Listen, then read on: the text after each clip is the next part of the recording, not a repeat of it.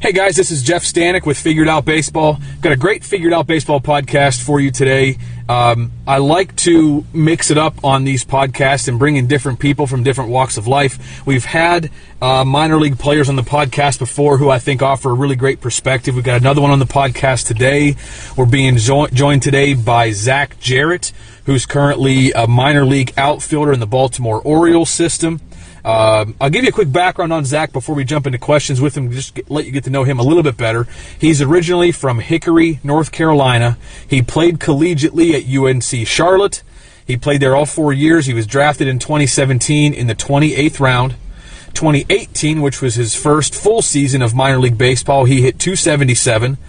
Uh, hit 14 homers, drove in 72 guys. He was a midseason All Star and a postseason All Star that year in 2018. Had a great performance again in 2019. Was playing well enough in High A in his first year in High he got promoted to Double A for the final 26 games of the season as a 24 year old. Again, he was a midseason and postseason All Star in 2019. Then obviously 2020 came. Uh, there was no minor league baseball in 2020, so 2020 was was kind of a lost year for a lot of guys, including Zach, which is one of the things I'm sure we'll get into. And then uh, 2021 is still up in the air. Minor league, as of today, the minor league camps have not started yet, so Zach's not sure exactly where he's going to start, but he's been training, uh, training hard right now in Florida, and ready to make a good impression once they do start camp. Zach, I just want to thank you for being on the podcast today. Oh yeah, thanks for having me, Jeff. I'm excited to be on here. So I typically, Zach, like to start with something from somebody's bio, people's bio that stands out. And and for you, I actually want to start with something I didn't mention there, but just something that I got from uh, Bo Robinson, who is your former hitting coach in college. Bo someone that we've had on the podcast before. I think he's an outstanding hitting coach. He was an excellent, really, really good college player. Had a nice uh, pro career, minor league. Uh, did, had put some really good numbers into minor leagues. When I first reached out to you about bringing you on the podcast, Bo actually sent me a message on the side and, and was just kind of raving about you and saying what a great guest you'd be, what a great perspective you brought. And a quote that he gave me was just, um, I mean, it wasn't a quote. It was just like him trying to kind of describe who you are as a person before I went on the podcast with you. He said, Jeff Zach's a blue collar kid. He's worked for everything he's gotten. He turned himself uh, from a walk on in college to be a draft pick. Uh, and I just thought that was pretty significant. Just all, all, the work that you've done in that coming from your former college hitting coach, just kind of raving about your work ethic. Um, you know, coming out of high school, Zach, going into Charlotte, how much uh, can we talk about just what kind of offers you were getting, the kind of attention you were getting, and exactly maybe who you were going into college compared to who you were when you left to leave that impression on Coach Robinson? Yeah, definitely. I mean, to, to hear uh, Bo Rob say that, you know, it, it, means a lot to me because we were able to grow such a great uh, relationship and carry that on to this time. Um, but yeah, I mean, honestly, in high school, you know, I, I think I sort of looked the part a little more than I played the part consistently. Um, you know, I, I sort of figured out whenever I was in eighth grade, ninth grade, that that's sort of what I wanted to do, and I wanted to sort of train at baseball and see how far and how long I could play. Um, but I mean, it, I just I was naturally gifted in an athletic way, but I knew and I figured out at a young age that I had to be in the cage a lot. I had to keep working. I had to try and do it that way compared to some of these guys that just you know just go out there and show it and they're just raw. Um, so yeah, once I figured that out, I knew that you know it was going to be daily hours, you know, two or three hours a day that I'm having to put in the cage and do work like that. But you know, I wasn't overly heavily recruited by Division One schools. Uh, I think it came down to the final two offers that I was really looking at was between Gardner Webb and Charlotte. Um, but I went on my visit to Charlotte and met Coach Loren Hibbs and Bo Rob and Chris Rochelle and Brandon Hall. And, you know, whenever I went on my visit with my parents, I, I wasn't really I wasn't really sure what to think about it. You know, it was it was all new. You're not really used to that stuff, but I went and you know they just made me feel like I was at home, and they made me feel like I was wanted. And honestly, they they didn't have to do much else. You know, I, I, being a walk on was just fine with me. I just wanted to go play baseball, and you know that sort of has been my attitude toward it all. I just want to play. You know, it, everything else will come after as long as I keep my head down and keep playing. Um, so once I got there, it was it was I grew into not only a better baseball player, but a better person of just learning from each and every one of the coaches. And I mean, even then, I had, I guess, Coach Hibbs and Bo were the two that stayed the same all the way through. But we had Coach Doty that came in as a pitching coach. Obviously, I say Coach Hall was there, and then Tyler Simmons uh, came in. I think uh, my senior year, right before my senior year.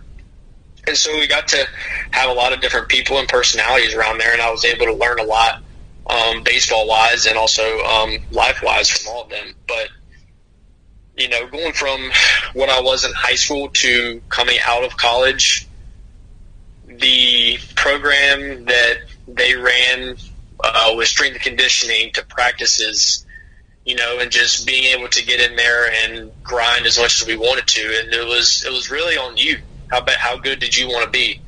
and because um, they were there for all of it, you know, they were they were there for the extra work. But Rob was there to flip to you, throw to you, feed the machine, whatever it may be, talk to you about your approach, and you know you were you were going to be as good as you wanted to be, and they were going to support that, and they gave us every opportunity for that.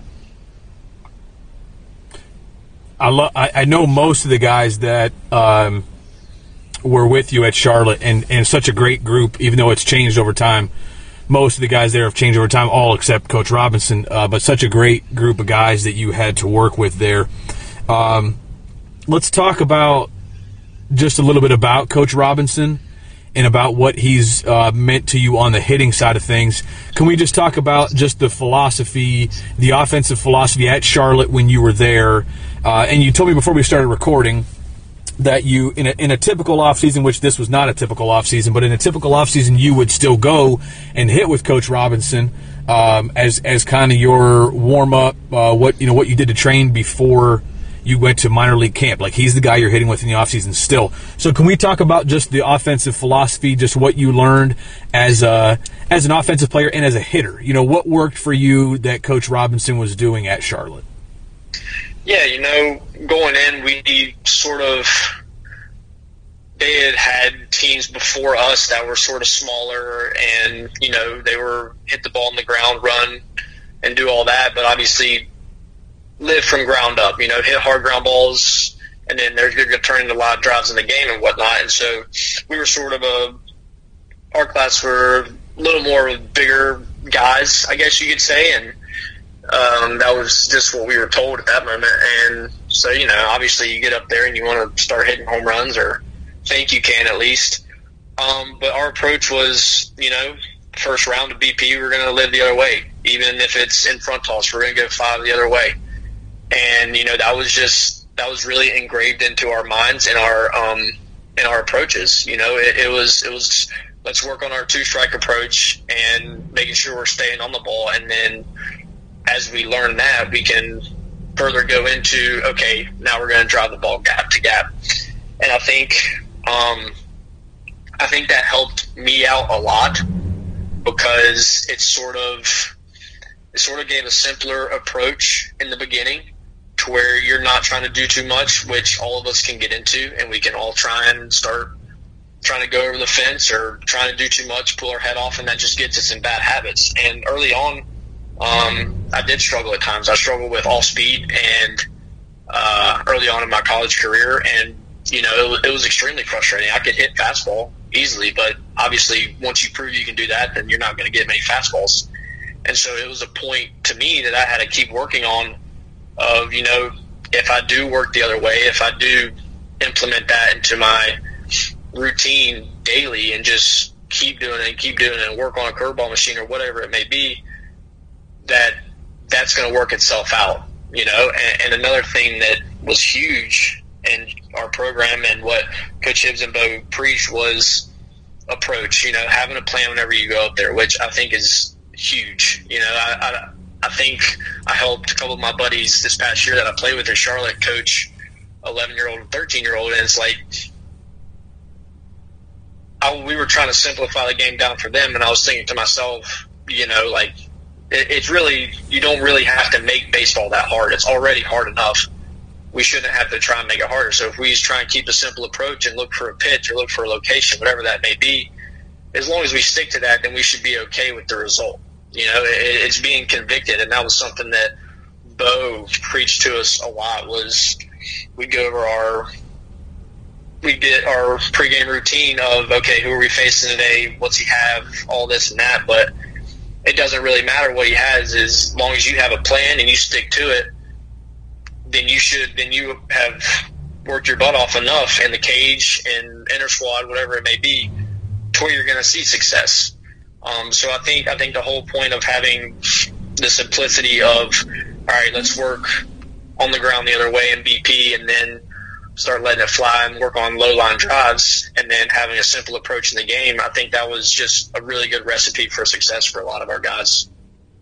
So let's just talk about that a little bit. Having an approach, having a plan at the plate, keeping it simple. You know, not getting uh, too too in depth with that, or not getting too uh, complex with that. What's your approach? I mean, typically now let's talk. Let's kind of jump forward now. Just as a pro player, you've had quite a bit of success in the minor leagues. Talk about approach a little bit. Like let's just instead of just using that term because I it's something that I grew to learn between you know playing in college and coaching in college how important it was to have an approach. Sometimes I think you use uh, we all use terms like that, and just to some people they probably have heard that, but maybe don't know exactly what it means. So can you walk us through just maybe um, a typical bat or a game and, and, tell us exactly what it means to have an approach. Like, what's an approach that you would have against, you know, a stock right-handed, stock left-handed pitcher? I guess. Yeah, I mean, for the most part, you know, first at bats, I'm just I'm gonna sit fastball. You know, it's something that I've just always been more comfortable hitting, I guess, and I think most hitters will tell you that. There, I mean, there's not many that are gonna sit here and say, "Oh, I love sitting on curveball because you know some of these sliders and curveballs that these guys are throwing now are just ridiculous. But um, but yeah, so I, I typically just try and sit fastball. You know, look if I'm feeling really good, then I'll sit on location. If not, then you know I'll try and just sit speed and uh, sit fastball. But I think as the game goes on, I've learned more and talked more to hitting coaches and like Bo Rob. I learned through my hitting career Charlotte is in certain situations you can look for certain pitches. So, say my first at bat, I hit a double off a fastball. So, my next at bat, I come up, bases, say there's runners in scoring position, say second and third, one out. Um, you know, I, I could go up looking breaking ball because one, I already hit his fastball. I've already proven that. So the pitch, same pitcher's still in the game and two, there's runners in scoring position, so he doesn't want to give me that. So it's, it's it can honestly be a process of elimination, and it's a game within the game um, for me. But it can be hard because I struggled. I struggled early on with being extremely convicted and like saying, okay, I'm gonna do this and sit this pitch, this at bat, but then say I go up there and I'm sitting breaking ball, but he throws me a fastball I had trouble with saying with saying to myself, "Oh man, he threw me a fastball." Okay, so now I got to switch, and so then I became in between, and so then I switched to a fastball, and next thing you know, he throws me a hanging breaking ball, which I was sitting on in the first place, and now I'm 0-2, and I have no idea what to expect. you know, it, it, it just sort of it sort of got in my mind, and that was sort of a bad way, a bad example of mentally having approach um, but to that point, that was just me having to say, okay, I'm gonna sit one pitch this whole at bat. And once I learned to do that, then I could sort of configure and go about different ways of different at bats um, each time. But I think it's huge because you're not going to find too many people that are able to get in the box and just you know see ball hit ball. I mean, you're going to obviously if you get on a hot streak, that that's what it feels like. You don't have to tell you tell yourself what pitch you're going to look at. You just go up there and say, okay, I'm to see the ball up, and you know I'm swing. And there there are definitely times like that. I'm not going to say there's not, but um, I think more success comes when I go up there with a plan and approach of how I'm going to attack the at bat because you know the pitcher and catcher have the same uh, way of thinking. They're they're talking in the dugout before of okay, we got the four, five, six hitters up. They did this, this, and this. This is how we're going to throw to them. You know, so it's it's a competition each time. It, it's head to head, and uh, you're sort of trying to play a little chess match with them, which is what Bo always told us. And you know, you, you sort of gotta you gotta be able to go up there and uh, be okay with uh, what you come up with. At any point, Zach, do you ever feel like by by doing that that if you do that too much that you take your maybe your strengths away from you? So, for example, you're a fastball hitter do you ever have at bats where you were maybe looking breaking ball because of past results and you got some good fastballs to hit one or two during the at bat and maybe you, you weren't ready for it, maybe fouled it off, maybe took it, whatever, and then after the bat you just did you ever I mean go back to the dugout and think like man, I'm I'm a fastball hitter and I just let fastballs go by. Like I just need to stick with who I am. Is that any part of the conversation you have with yourself or hitting coaches have with you at times? Is is it you know maybe getting away from what your strengths are to try to like outfox the pitcher, if that's uh, a fair way to say it? Oh, definitely. I think that is one of the many conversations that will go through my head after a situation like that. You know, I think that just speaks to the whole thing of like convincing yourself of what you're going up there planning to do because there have been way too many times that, like you said, I've outfoxed myself and, you know, tried to outthink the pitcher or tried to think too much into it instead of just, you know, being convicted in it. Um, but at the end of the day, I think it, I think it comes down to, you know, all, all of this is is pretty much up until two strikes. You know, like I'm, I'm gonna look that pitch up until two strikes. So if I'm okay with sitting breaking ball with the runner on third, and he throws me two heaters, okay, well now I got a battle. You know, now now I'm looking fastball away and going to adjust off speed and I'm just to choke up and you know put the ball in play to get this run in. So so early on, it, it, it's more or less trying to it's it's having a bat for yourself, but then it turns into having a team at bat.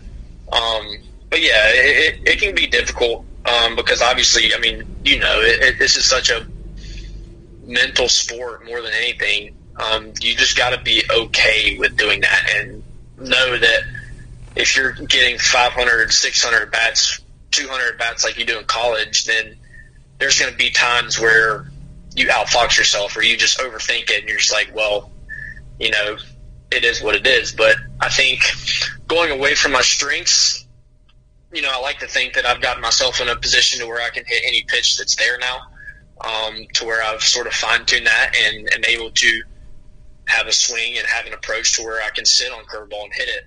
Um, but yeah, it, it is hard to see fastballs go by because you know that's that's what you love to hit, and that's what a lot of guys uh, love to sit on. I'm sure a lot of it too depends on what the pitcher's strengths are. If the pitcher, you know, is a mid upper 90s guy who, who wants to throw a four seamer fast past you, and that's his you know that's his best pitch, he's probably you know chances are he's still going to try to get you out with that at some point. Or if it's a guy that's got a wipeout slider or whatever, a wipeout changeup, if it's a you know a left on right situation, then obviously that, I'm sure that plays into it too. I was kind of surprised to hear Zach that a big guy like you.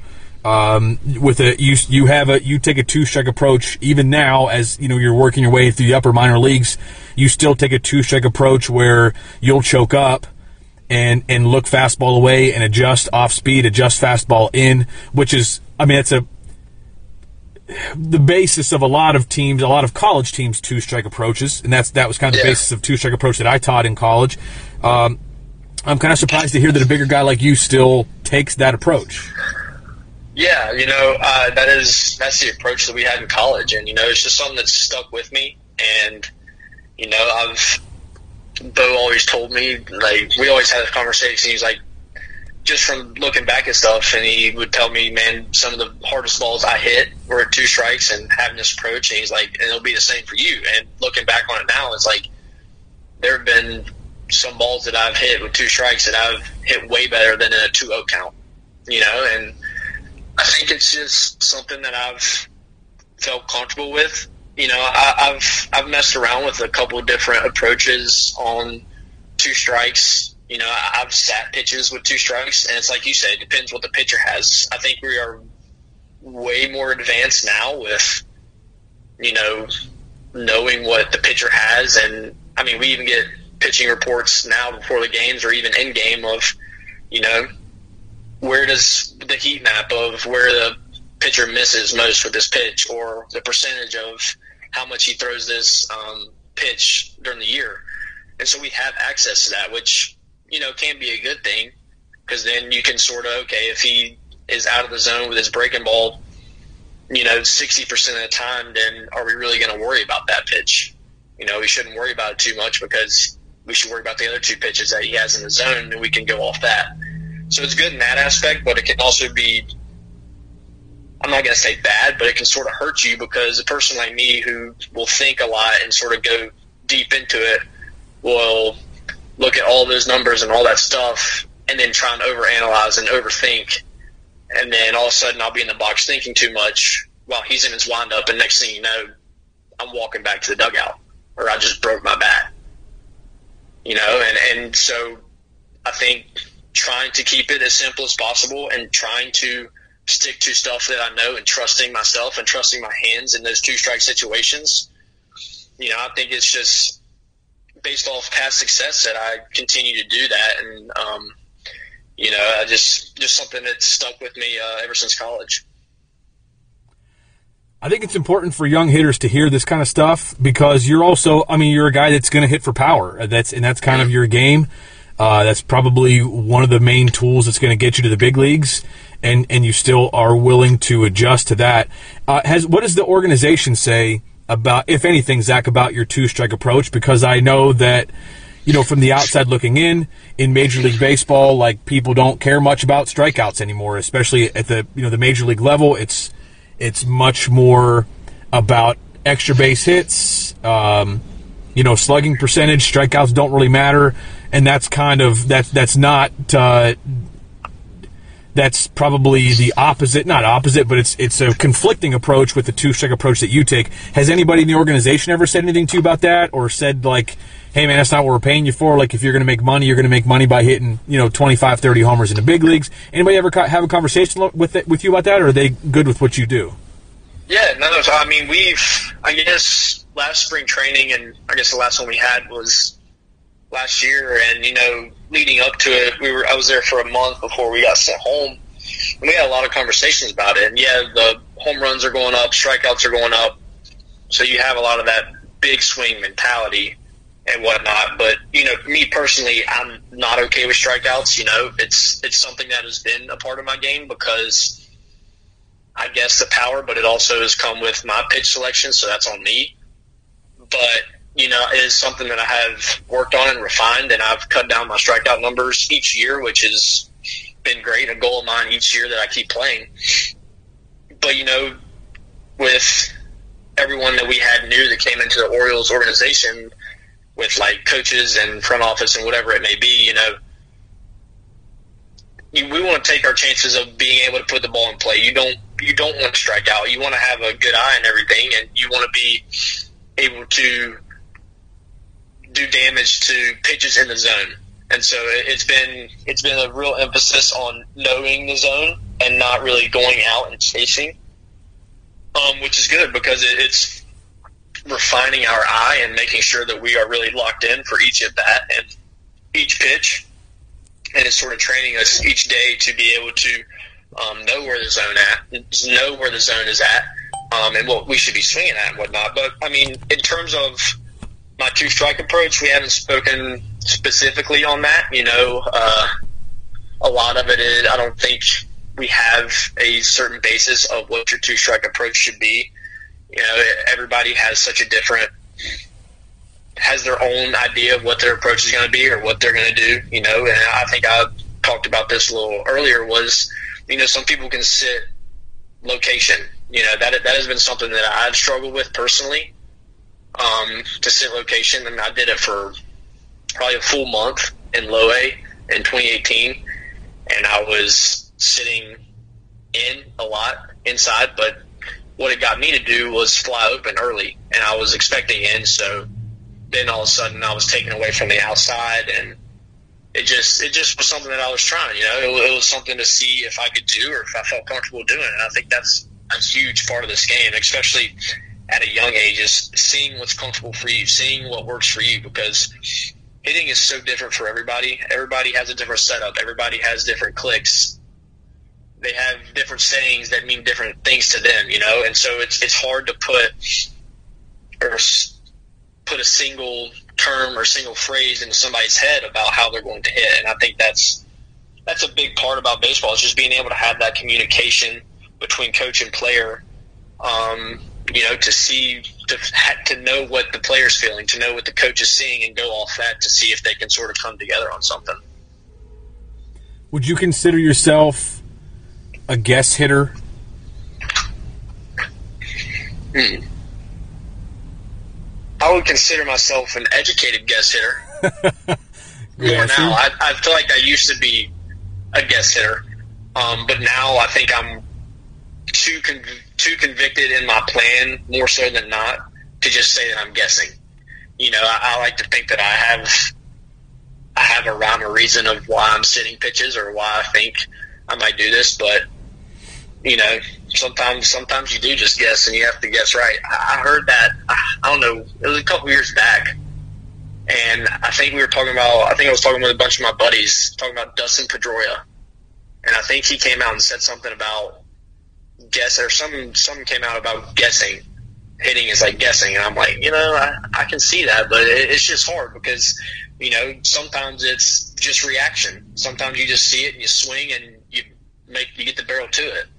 You know, so there are people reactionary hitters? I I think there are a lot of reactionary hitters too. If that if that was to be labeled a thing. Guessing is such a it's a difficult thing because when you guess wrong, you look terrible and you, and you feel pretty terrible about it. But there's a different level to it when you um, you you prepare for as many things as possible going into the at bat, more or less. Like I mean, like you do at practice, basically, so that you're not caught off guard by by different things. Yeah. I mean, the more things that you, the more scenarios you run through your mind, and the more um, more things you can be prepared for, the less off guard you're you're caught, or the, the less surprised you'll be. That's just, and that's that was just a thing that we used to do at practice, and we talk about as as a college staff at practices. We've got to we want to kind of hit everything. We want to put guys to as many game situations as possible. That way, when the game mm-hmm. situation comes, they're ready. They're they're not. Um, it's not something they haven't seen before, and I don't know if that's the same.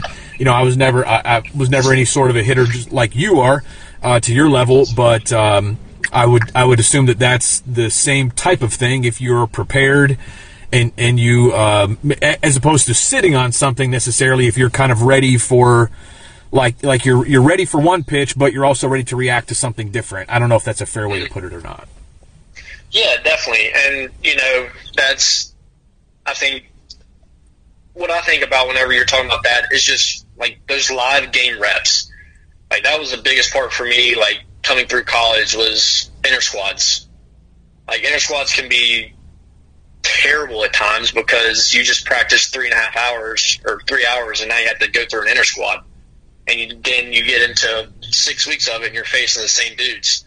But at the end of the day, if you think about it, this is only getting you ready for a game because you're playing a game. One, you're going to have live situations where you're going to have those same situations against another team and that was getting as many at bats as I could going into the year, and even to this point now is huge because you know that's going to give you the that's going to give you those times to be able to you know test new things out, test new um, test your approach out, see okay. Like I was talking about earlier, runners in scoring position. If you sit breaking ball, it, it just gives you opportunities to try new things out and you know see see what you got. And you know, there's no there's no better way to um, sort of build confidence or build an inventory worth of stuff than going through stuff that might be harder than the game or just as hard as the game. It's like you said. I mean, being able to practice at such a high level, you're not going to be surprised by anything once the competition comes. So after I moved back to Pennsylvania, where I am now, I and this, this is this is apples to oranges for sure. Uh, but I played in an adult league for a couple years, and I hadn't seen live pitching in you know in a long, long time, and uh, in a lot of years. And and basically to prepare for the season, I didn't really have anywhere to hit. So like I'm hitting off of a tee. I'm like uh, I'm hitting a little bit of front toss. Still wasn't hitting anything overhand, and then you get in a game and try to time things up and like if my team occasionally would practice, and there you're hitting off, you're hitting BP off of a teammate, and uh, and I was talking to one of the guys that I played with there for a couple years, and just said to him, he still plays. I, I haven't played for it's been several years since I played there. And he said, Do "You ever get the itch to go back?" And I was like, "Man, I do." You know, I don't know if I'd have time to do it, but I said, if I, I think if I could hit off one of the machines they have now, and I, I mean, I had, had these back in the days. Well, at Winthrop, we had an awesome machine that uh, that would randomize pitches. Uh, very expensive Mm-hmm. machine. I don't know how many teams had it then, but now they're a lot more affordable. But like a, a machine that you could program to throw a 90 mile an hour fastball and program it to throw a right-handed slider and a right-handed curveball. That way, someone can stand behind the machine and, and just touch a button, and the hitter doesn't know what's coming next. And I, like, I think if I could prepare off something like that, I told this guy, like, I think I'd have a much better chance and, and probably enjoy it more because I'd be more, much more prepared. And uh, that was wasn't something. I don't know how people we didn't think about that more like as college coaches, like bringing the machine out to the field. We had one of these machines at Winthrop. You know, some of the other schools that I coached at, like we had a machine for this or for that, but never had one like that. But like now, it's like standardized for every team, and I'm sure you're doing this in the off season. You're hitting off a machine that's throwing game speed. Anytime you throw a baseball with baseball seams, even if it's coming out of a machine, like you're going to get a little bit of a different spin or a little bit of different action to the ball, to the fastballs, especially then, you know, from pitch to pitch. Uh, by the way, the ball's dropped in or whatever. Um, I just think that's such an amazing tool that, and I don't know why it took coaches so long to kind of decide that that's something they're going to do like almost every day, make batting practice like really difficult. That way, when you get in a game, you've seen that. Of course, it's coming. It's a, it's a little bit different, but you've seen that Yeah. velocity, you've seen that type of stuff quite a bit, quite often. Oh, definitely. Uh, you know, I, we started using the machine more and more through my four years at Charlotte, and uh, you know, it, it can be a love hate relationship. Uh, you know, a little bit, but the thing that the machine that you're talking about, we had we it was a black box, Yes, sir. and oh my, I hated that thing. Had the you red, know, the, machine- the red, yellow, and green lights on it. Yes, yes. Oh my gosh! And it would just it tore it tore my thumbs up and just owned me for at least two years. But I mean, machines can be difficult to get your timing off of. You know, like obviously you don't have a regular arm like moving or the wind up or whatever it may be. But it's like you said, you're you're getting put in an uncomfortable position. So how are you going to respond? You know, so we kept doing that and kept doing that, and sort of, you know, by the end of the year, it was like, okay, well, we're hitting off this machine like it's easy. And so midweek practice, like during the fall, we would just bring out. It wouldn't be the black box, but it'd be someone feeding machine. And if we wanted to do a simulated scrimmage instead of if we didn't have any arms to throw, then you know we just put the machine in, and you know it was it was extremely important for us to get on top of the baseball. And you know, like you said, putting the ball in the machine, if you catch it with the seams, you know that thing's going to rise. The RPM is going to be ridiculous on it, and it may not be as realistic as a game, but you're going to learn to get on top of the baseball, and you're going to learn to that with a pitch like that, you're not going to be able to live under the baseball at all. Um, so that was, I think, that was a big emphasis for us whenever we were using the machine of just making sure that you know if we're trying to simulate a guy that's throwing 94, 95, we're not going to be able to live under the baseball and trying to hit the ball out because most of the time it's going to end up with us completely missing the pitch or flying out. All right, so this may take up the rest of the podcast, but I, I want to talk about what you just brought up because I think these are really important points to people out there that are coaching hitters, to to young hitters that are that have a lot of a lot of voices, a lot of voices, you know, from from the hitting instructor to the high school coach to the travel coach to what they're hearing on social media. Um, you just talked about when you guys would have machines. It was it was really important. It was a focal point to stay on top of the baseball. Is that still something that you think now? I, want I want to just talk about maybe just some um, some keys to your success. Like, is staying on top of the baseball still something that you think of? Still something you strive to do? Is that still a part of your offensive game, or has that changed for you? No, I think it. I think it is extremely important for me personally. Um, you know, I, I've never really been taught, or I've never really thought to get under the baseball to sort of like force it. You know what I'm saying? Instead of something that Bo always told us: you want to cut the ball in half. You know, that's the best way to backspin it if you cut the ball in half. And um, you know, that's just something I've carried with me. And you know, we can sit here and it's like I said earlier, it's. Different sayings have different cues for people. So if I sit here and say I want to be on top of the baseball. Some people are going to take that as, oh, he wants to have hit a choppy ground ball and like bury it into the ground. No, not necessarily. I don't want to do that. Obviously, I want to hit line drives, but it, it, it's something for me that has a cue of and helps me stay inside the baseball and keeping my knob inside the baseball. And if I'm above the baseball, then you know whatever I am tested with a fastball that's 96, 97 in the upper part of the zone, I'm not going to miss it because I've trained myself to be able to get my hands above that baseball and stay on that level with it. And I think it's just, I think it's just something that I've learned while I was at Charlotte, and it, it's it's sort of stuck with me and made sense to me. And it was a simple sort of approach, and I've never really, I've never really understood or you know, there, there's just different ways of thinking, and, and that just that that is what has worked for me, and I try to stick to it. Um, and it's like, I mean, I still take the same rounds of BP that I took in college every day, and try and do it that way. Um, even my routine for tee and uh, front toss and everything. But I think it's I think it's just something that sort of um, has been engraved in my brain and has um, helped me to this point so far all right, we just this podcast is going to end up being about three hours long, so I hope that you have some food there. There's like so, there's so much to talk about based on. I have so many questions based on what you just said in the last just couple of answers here. Um, I, I want to stick with just kind of kind of on this topic though about um, just different cues that you use that work for you and and why those work. So you just talked about getting on top of the baseball and why that works. But let's just talk about so so you brought up like some people would think that means that you want to hit a choppy ground ball, but you don't. You want to hit line drives. When you're whether it's BP or a game, can you give me a visual of what you what you want to do, what you hope to do? When you say hit line drives, what does that mean exactly? Is there a certain part of the field that you're that you want to stay within? Are you thinking right center? Are you thinking like gap to gap? Are you trying to hit a line drive off the outfield wall? Are you trying to hit a line drive like head high around the infield? I, I just I want to get a visual. And again, you're this is a you're.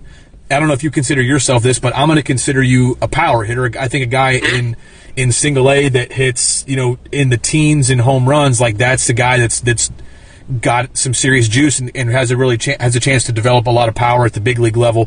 What's your approach as far as what you're trying to do with the baseball, both in BP and in the game? Yeah, so I mean, I, you know, in, in this game, you sort of, it sort of is like everybody is close to having to be a power hitter. You know, that's just that's just where the game is going. Um, and that, that's that's obviously hitting home runs and doubles and extra base hits is I, all perfectly fine with me. I'll I'm trying to do that as much as I can. But yeah, I mean BP, my first round, I just I want to live away. If it's a hard like one hop to second base, that's fine with me. But you know, my ideal is right center. When I know I'm feeling good, I can work any pitch in batting practice that I want and work my hands and get inside the baseball and hit it to right center.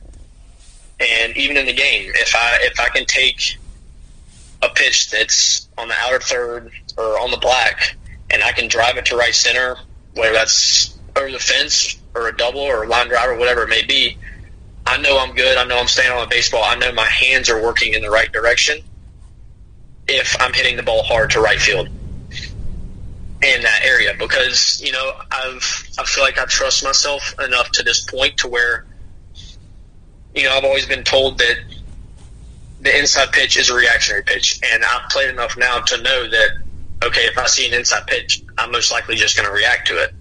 You know, if if I force myself to try and open my hips or open my shoulder, then there's a lot of things that could go wrong. Instead of just you know trusting myself to where my hands beat that baseball inside and trusting my ability to be able to do that. And that can be a little I don't want to say controversial, but some people can be like, well, you know, you can't just it's harder to react to 99, and yeah, it is. But you know, it just sometimes happens. So being able to sort of work my bat and my approach to right center to begin is perfect for me, you know. But in the game, I try and stay up the middle of the field most all the time. Um, you know, there's certain there's certain counts or certain situations to where I'm, I'm gonna try and let it loose. I'm gonna try and pull a home run or you know really get a hold of one. But just in general, more times than not, I I want to live through the middle of the field. I want to hit as many doubles as possible, as many home runs as possible. But you know, I, I've sort of as I've gotten older and played more baseball, and you know, even in this off season alone, since I've been down here in January, I've really been working on my tempo and my rhythm of just like being relaxed and knowing that I don't have to swing 100% all the time. And, you know, I, I think that's something that gets lost sometimes is thinking that, you know, to be able to hit the ball far, we have to swing really hard. You know, we have to put all we can in every swing, but at the end of the day, all we have to do is really put it on the fat part of the barrel, right? We, we have to see how consistent can we be of being in the biggest part of the bat and being able to drive the baseball on that part of the back as consistent as possible. And, you know, until, I mean, obviously that was what I thought uh, leading up to this point, but, you know, training with this coach that I am with down here has really, we just really put a stress on, okay, how slow can you be and how fluid can you be with your hands and everything at say 50% and get that on the barrel every time, you know, and then just working your way up to 70, 80%. And the next thing you know, you're, you're not swinging full 100%, but you're killing the baseball all parts of the field. So I think, I think this off season has been a feel thing for me in a sense. Um, and, and I've seen a, just great results in the way I've been able to hit the ball to all fields. It's so amazing for me to hear a hitter like you and to hear your thought process and what you are you know what you're thinking what your approach is all that you're all that you're working on. Um, i want to bring up something that that gets talked about a lot and just kind of get your reaction to it there's a lot of talk about um, you know hitters getting on playing with the ball is that ever something that you think about? Is that something that you work on, or is that something that uh, that you need to stay away from for any particular reason? Um, no, it's actually that's actually funny. I was just talking about this with uh, one of my teammates and the guy I'm living with down here right now. Um, it is it is a phrase or a term that comes up so much now, and I think that is it's one of those things that you know, people can take it one way or they can take it another way. Um, I think of that as, you know, getting my barrel to the baseball. I don't think too much about like getting on plane. Um, because obviously no, no one pitch is going to be the same whenever it comes up there. I mean, there's not very many people that throw a flat four fastball anymore. There's there's always something that moves, cutter, slider, two seam, sinker, whatever it may be. Um, I mean, if that were that, that's not what I tell myself. You know, um, I think I can go back to what you're talking about of, you know, getting in game situations or whatever it may be off the machine, off somebody throwing, but just being able to recognize the pitch, and that's I think that is what getting on plane means to me most is how early can you recognize the pitch and how well can you get your barrel to it. Um, but I think it's just a little more. I don't want to say fancy because I mean it's just it's just a different way of saying it, and it was something that wasn't said um, early on, and it was just a new term that came came with a lot of the new, more advanced analytical type stuff and that's perfectly fine. I mean, it, it, analytics has taken baseball to new levels. I mean, we're able, we're able to see new numbers that people didn't really know existed, or I guess didn't really care to know. But you know that helps some people, and and that's that's what's great about baseball. It's just such a big world, and there's so much information that you know you don't have to say, okay, I do this because of this, or everybody's going to do this. You can take little little bits of pieces of information from each little thing and refine your game to what works for you or what clicks for you. And that's what I think is so great. So getting on plane doesn't work for me, but me thinking, okay, I recognize this pitch. How am I? I put myself in this position in BP and live ABs off the machine, whatever it may be, to get my barrel to it. And so now all I got to do is just recognize the pitch and trust that my hands and body are going to get in the right position, if that makes sense. It does. And uh, I think that something that gets lost now, with especially with um, all the saltiness on social media in particular, or, or whatever, uh, whatever you want to call it. Got everything is so black or white. Like you know, if you don't agree with me, you're you're wrong, and there's no other way around that. But I believe, you know, I, I believe what I believe. But this podcast is not about me. In your case, do you um, do you think that there are maybe two guys in the Orioles organization, you and somebody else, who have a pretty similar swing, a pretty similar approach. If you watch you and someone else on video, you look relatively the same, you have similar results, but you each think like completely opposite things. Like what the what you think cues for you would screw the other guy up, and vice versa. Cues that he uses that he focuses on that are essential to his success are going to be detrimental to you. Does that exist, or do you think that uh, that a lot of guys at your level end up thinking and, and feeling a lot of the same things? I think for the most part, we end up thinking and feeling a lot of the same things. You know, um, I think now there's more, like you said, there's there's so much information now and so many different ways of teaching it or saying stuff. You know, it's like you said on social media. There's there's so much that can be taken in, and that's whenever I say you know, social media is a good and bad thing because there's so much, which is awesome because it's always information. If you're a student of the game like I am and you are, you love to hear new things. You love to hear new concepts. Do you, sir, do you have to agree with them? Do we have to agree with them? No, because nobody says you have to agree with everything. And that shouldn't be the way it is. You have, you have whatever's going to work for you. But also having too much information can just overflow and have people going back and forth and, thinking, oh, well, this is a new thing, so obviously I need to get on top of this.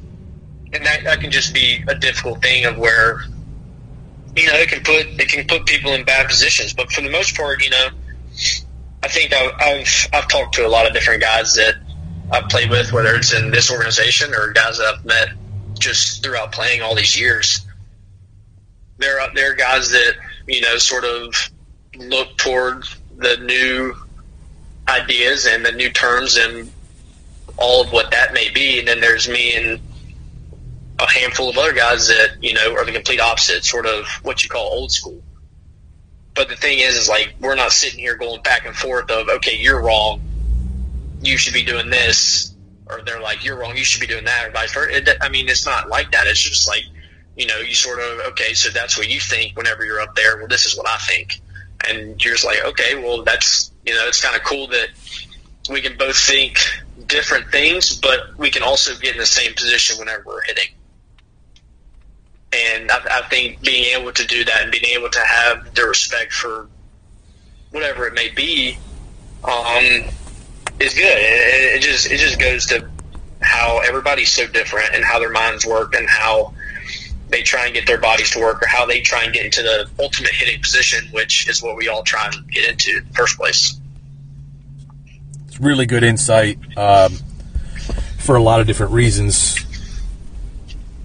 I want to go back to something that that you said before that I just I think it would be worth talking about. You talked about just being inside the ball, working inside the ball. That's that's a, a, a field that you've really worked on this offseason. Why is that a skill that you want? Like, what is that what does that ultimately do for you? If you were explaining to just say you, you I know you worked recently with kind of a with a group of younger guys.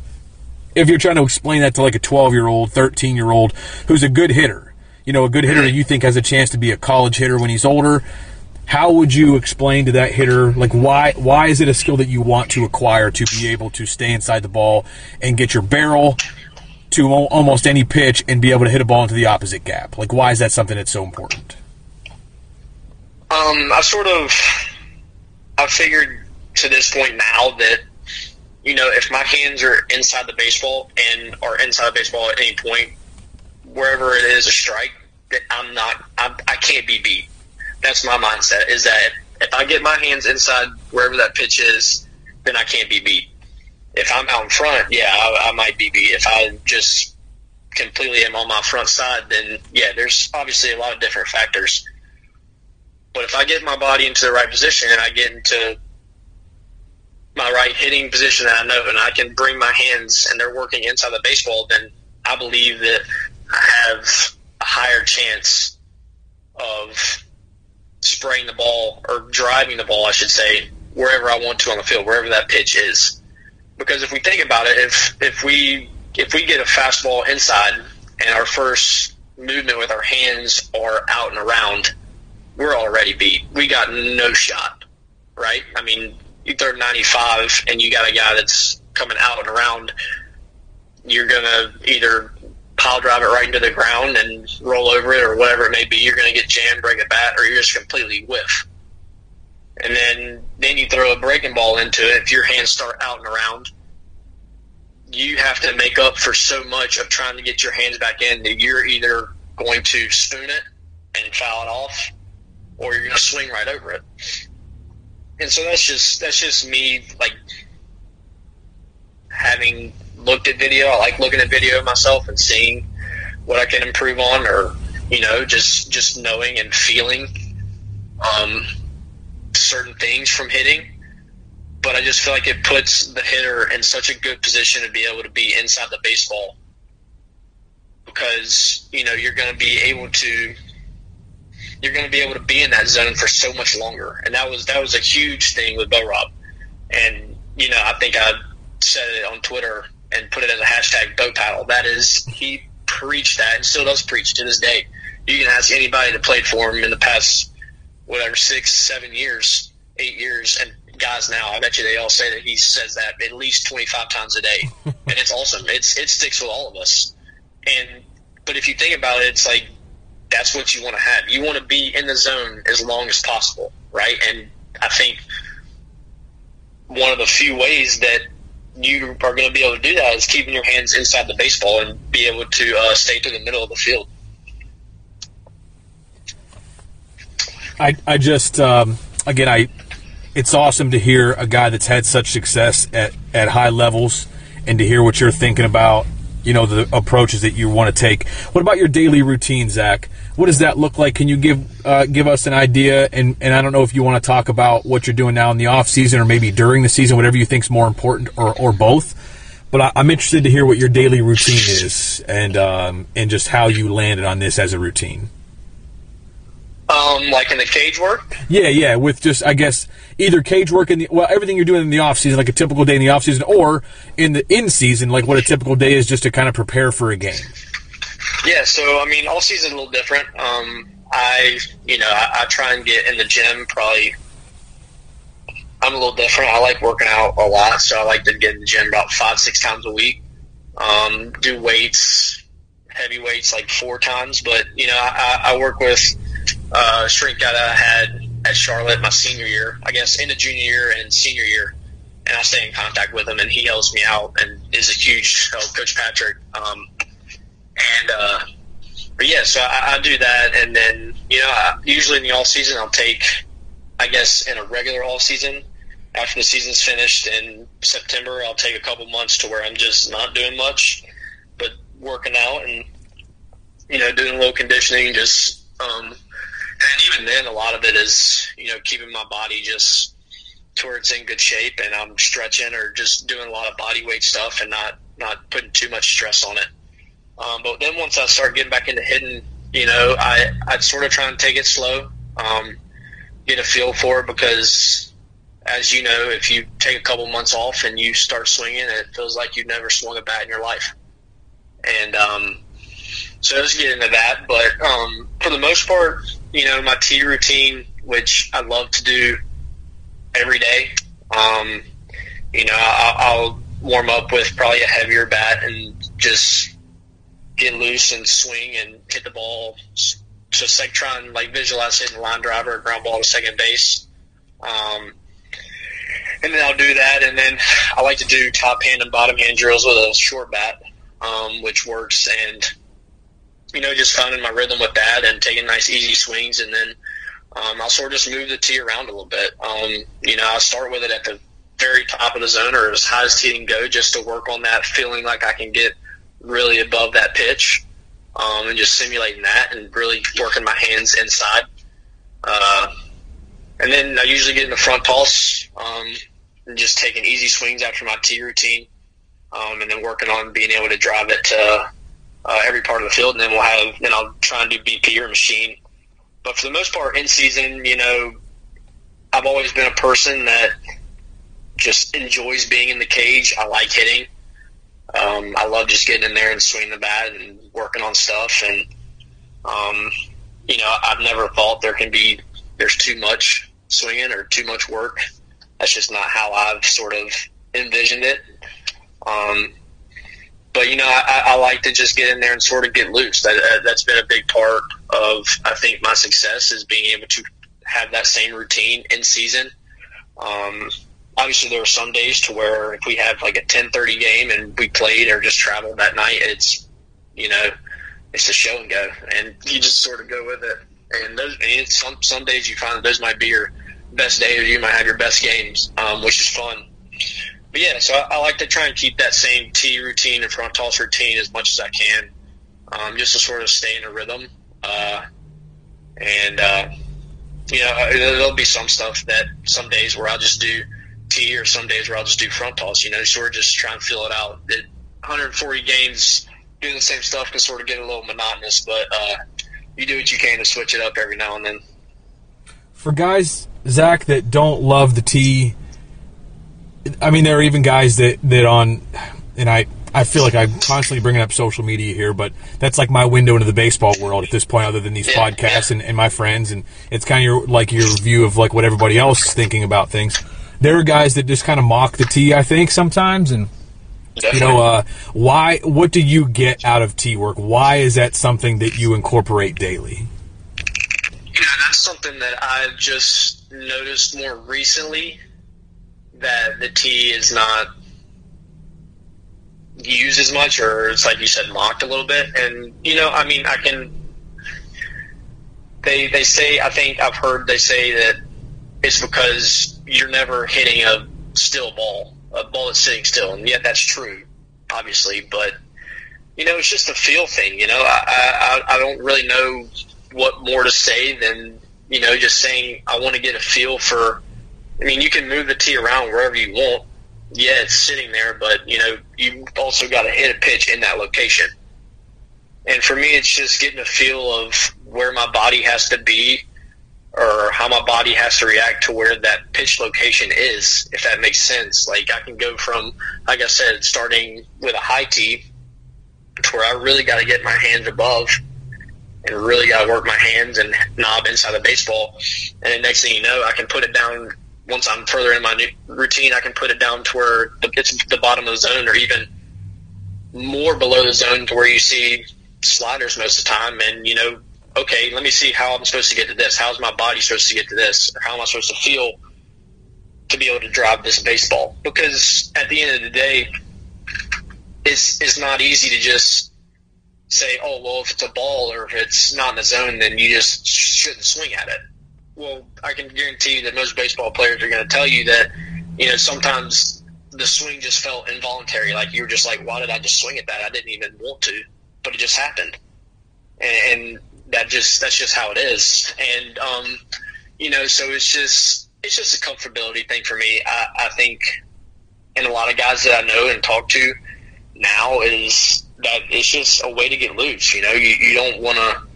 It's good to go go into competition stuff or getting front toss or going straight into throwing overhand or what it may be. But you know, it's, just nice to be able to get loose, hit some line drives off the tee, and you know, I think for me that's just something that I felt can help my swing out. You know, I, it can help me feel of where I'm supposed to be on each pitch. and uh, that's another thing that I, I want to ask, and i will I'll wrap this up soon. I promise. I won't keep you on here. Oh no, you're good. Through dinner good. time, but um, I, am anxious to hear about your uh, your perspective of this too. You brought this up a few minutes ago, just about how often you're in the weight room. Now you're a bigger guy, listed at six four two twenty. I don't know how how accurate that is today, but that's what you're listed at. Um, is that what what is your what is your off season weight program look like compared to your in season weight program? As far as you know, maybe um, you you mentioned that like right after the season you'll kind of get into just some body weight stuff, not like trying to tax your body too much, but but when you really kind of get um, you know get serious about it in the off season and then maybe in season, I, I'm more probably more interested in season, but want want to hear kind of both. And just because the weight room is something that a lot of uh, you know, a lot of baseball people don't agree on. Uh, but I'm anxious to hear what you think, and especially what you do in season. You know, how how intense are the workouts? Do they change? How often are you in the weight room during the season? Because the 140 game season is, is a long. It's it's long. It's long. It's more games than most kids play. But now I think because of travel baseball, oh, yeah. guys might not play as many games, but guys are playing from high school season in March or, or, you know, practicing before that, but they're starting games in February, March, and they're playing all the way till. I mean, do they ever stop? I mean, it seems like a lot of guys maybe all year round, but they're, they're playing fall tournaments through like August, September, even October. Like, there's a lot of games, and that's a long time. You've you've got to obviously do some lifting during that time. So, would you mind just talking about your your routine um, off season, during season, and maybe just how your lifting programs change in and out of season? Yeah. Um, so, you know, like every off season I go into, I sort of have a goal of what I want to do. Um, you know, with this year, I, you know, I sort of wanted to, you know, clean up my body a little bit. I wasn't like anywhere crazy to where I thought I was out of shape or anything, but you know, we just didn't have anything to do. So it was a way of me challenging myself. So I actually lost like 10 to 13 pounds and I'm at like 210 right now just from working out and everything. And, you know, really cleaned up like eating and just habits like that, which has been huge and has played a huge factor in everything.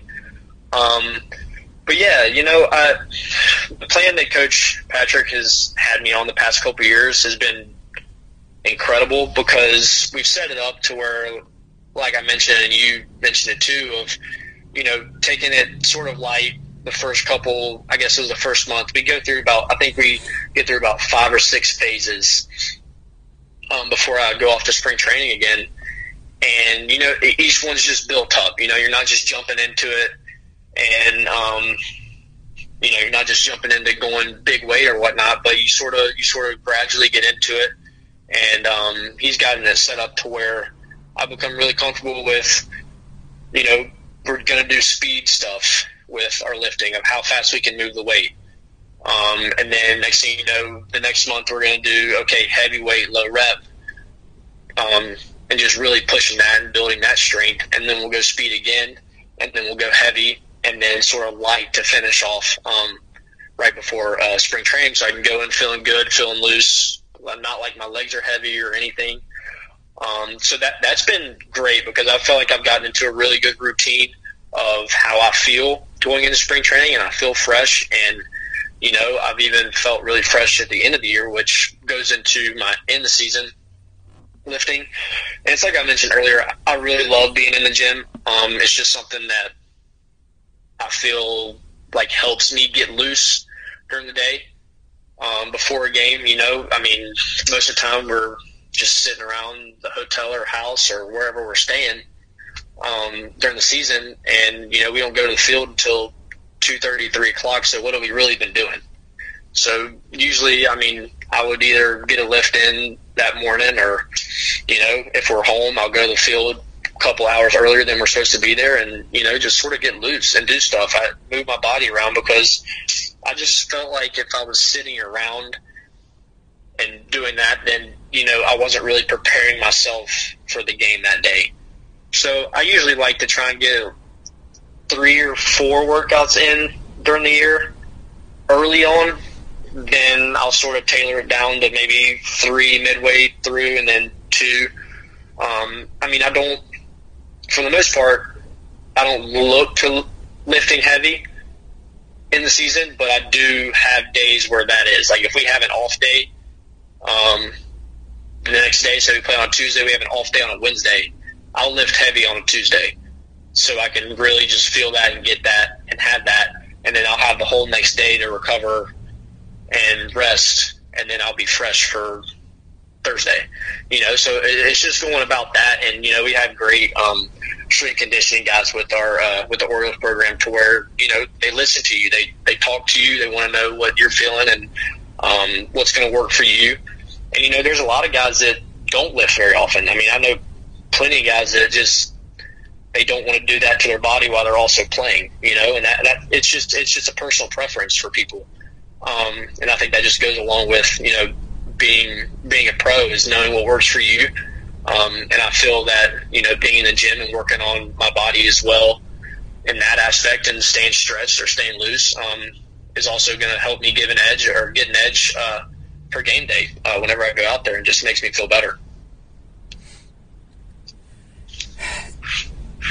It seems like the more guys get it when they're on this podcast, the more you kind of hear like, you know, this might work for one guy, but it's not going to work for another guy because – again, that's not just that's not uh, the narrative that you hear in most cases. And you think about the weight room. Um, it's you know it's pretty easy to look at some guys and say like, hey man, what's holding you back is that you're not strong enough. Like you got to get in the weight room. But for other guys, maybe they just don't feel like you know, for whatever reason, they're they're going to be at their best if they spend too much time in there, or if they have some soreness. Like it's not that's not something that they want. Um, and it's just it's cool to me to hear that guys that you play next to not all of them feel the same way. Like they're not all in the weight room as much as you are. Um, yeah. And that's that's just a, an interesting dynamic to me that I think just does people good to hear. Um, last question I've got for you, Zach, is just what you think your path is to the major leagues. Um, what boxes do you feel like you need to check? What do you feel like you need to get better at? What areas of your game need to improve? in your mind for you to, you know, get that call, put on the big league uniform, have a chance to play at the highest level? Yeah, you know, I mean, I think this is this is a fault that came up a lot um, this year with everything going on. You know, you know, I had a lot of a lot of time to sit around and think about it. Um, you know, if every if every player doesn't sit and tell you if they're asked, can you be in the big leagues or do you see yourself in the big leagues? yes, and with without a hesitation, then you know they're already defeating themselves. Because if you, for one, if you don't believe in yourself, then nobody else is going to believe in you. You've got to you've got to know yourself that that's where you belong, and and that's sort of that's sort of how I feel. You know, I, I feel like I put myself in a good position with my work ethic, with my attitude. Um, you know how how I play the game and whatnot, but yeah, it, it comes down to being able to um, prove it at, at, each level that I'm given the chance to prove it at. And I think that I think that comes down to you got to look at stats. I mean, it's such a home run heavy game now, and um, being a bigger dude, um, you know, I have to I have to provide that. I have to be able to drive in runs. Um, you know, I have to be able to keep up speed wise in the outfield. You know, there there's guys that are smaller than me that can cover ground, but you know, I'm going to cover ground too. I've got to be able to hold my own out there. And um, you know, I don't want to say that defense can be looked past, but you know you've got to be able to perform out in the outfield too. Yeah, you've got to be able to swing it once you get in the box, and that that is what's going to ultimately get you there because you're going to provide runs and opportunities to score runs for the team. But you know you've also got to be able to do it defensively, and I think I'm in a good position with that. Um, but you know, just a thing for me is just consistency, and I think that that's something that I preach to myself each year is um, get better with it. You know, minimize those slumps. You know, don't. Everybody's going to go through them. There's going to be rough patches. There's going to be stuff like that. But it, it, if I can go and you know not start searching for something or start asking questions of okay, why am I going through this slump? I got to change something. If I stay convicted to myself as a hitter, you know, I believe I believe I'm going to be in the best position to put to be able to uh, play in the big leagues at some point um, because I think that my work and uh, everything that I've done up to this point um, has put me in that position. And I just, you know, it just it just comes down to proving it um, whenever I get the opportunity. Uh, so it, it, just you know, just being able to, um, being able to do whatever I can to help the team win. Because at the end of the day, you know, that's that's what it's about to me. I, I love winning. It's it's never fun to be losing. You know, you can be you can be best player on the team and having an unreal year, but you know, you lose every game. And you know, I've just always enjoyed, you know, trying to do what I can to uh, win and uh, help out the team in whatever aspect that may be. Um, whether that's hitting home runs, playing great defense, stealing bases, whatever it may be. So I, this year, I really want to try and show every tool that I have in my game and be able to showcase that you know I have all of them. I can do just about um, everything there is. Um, so I'm, I'm looking forward to uh, getting back to this year and sort of showing the work that I've been doing um, since we didn't have a season last year.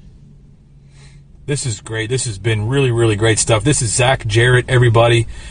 He's a minor league outfielder uh, in the Baltimore Orioles organization. And Zach, this has been extremely enjoyable for me. Uh, Bo Rob was was not lying when he said you were going to be a great guest on this podcast. Uh, clearly, somebody just from this conversation that um, just a, a mature guy in the game and clearly a student of the game, very cerebral, very confident, well spoken, and ready for big league interviews, man. And if you don't mind me saying so, I I looked uh, looked you up the first time uh, when we started talking, and I, I couldn't help but notice that you're an Evan Longoria lookalike, a little bit of a, a younger Evan before the beard came along. I don't know if you've heard that before, but I've never heard that. That's funny. Take that as a compliment. But Zach, this has yeah. been really, really enjoyable. I'm very, very appreciative of your time as you head into this season, and want to wish you all the best.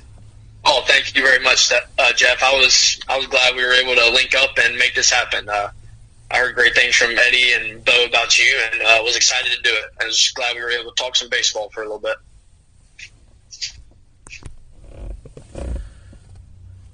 All right, Zach, that's it. Uh, record.